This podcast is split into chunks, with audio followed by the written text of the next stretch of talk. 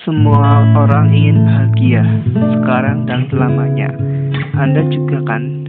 An banyak ada banyak cara menuju bahagia.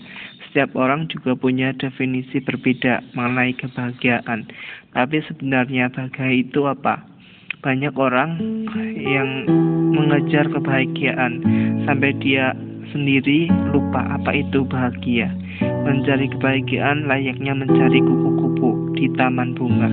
Cukup kau nikmati saja kecantikannya, warnanya, dan biarkan ia memenuhi semesta sesuai fungsinya. Itulah kebahagiaan yang sebenarnya. Selalu bersyukur apa pun yang terjadi dalam kehidupannya.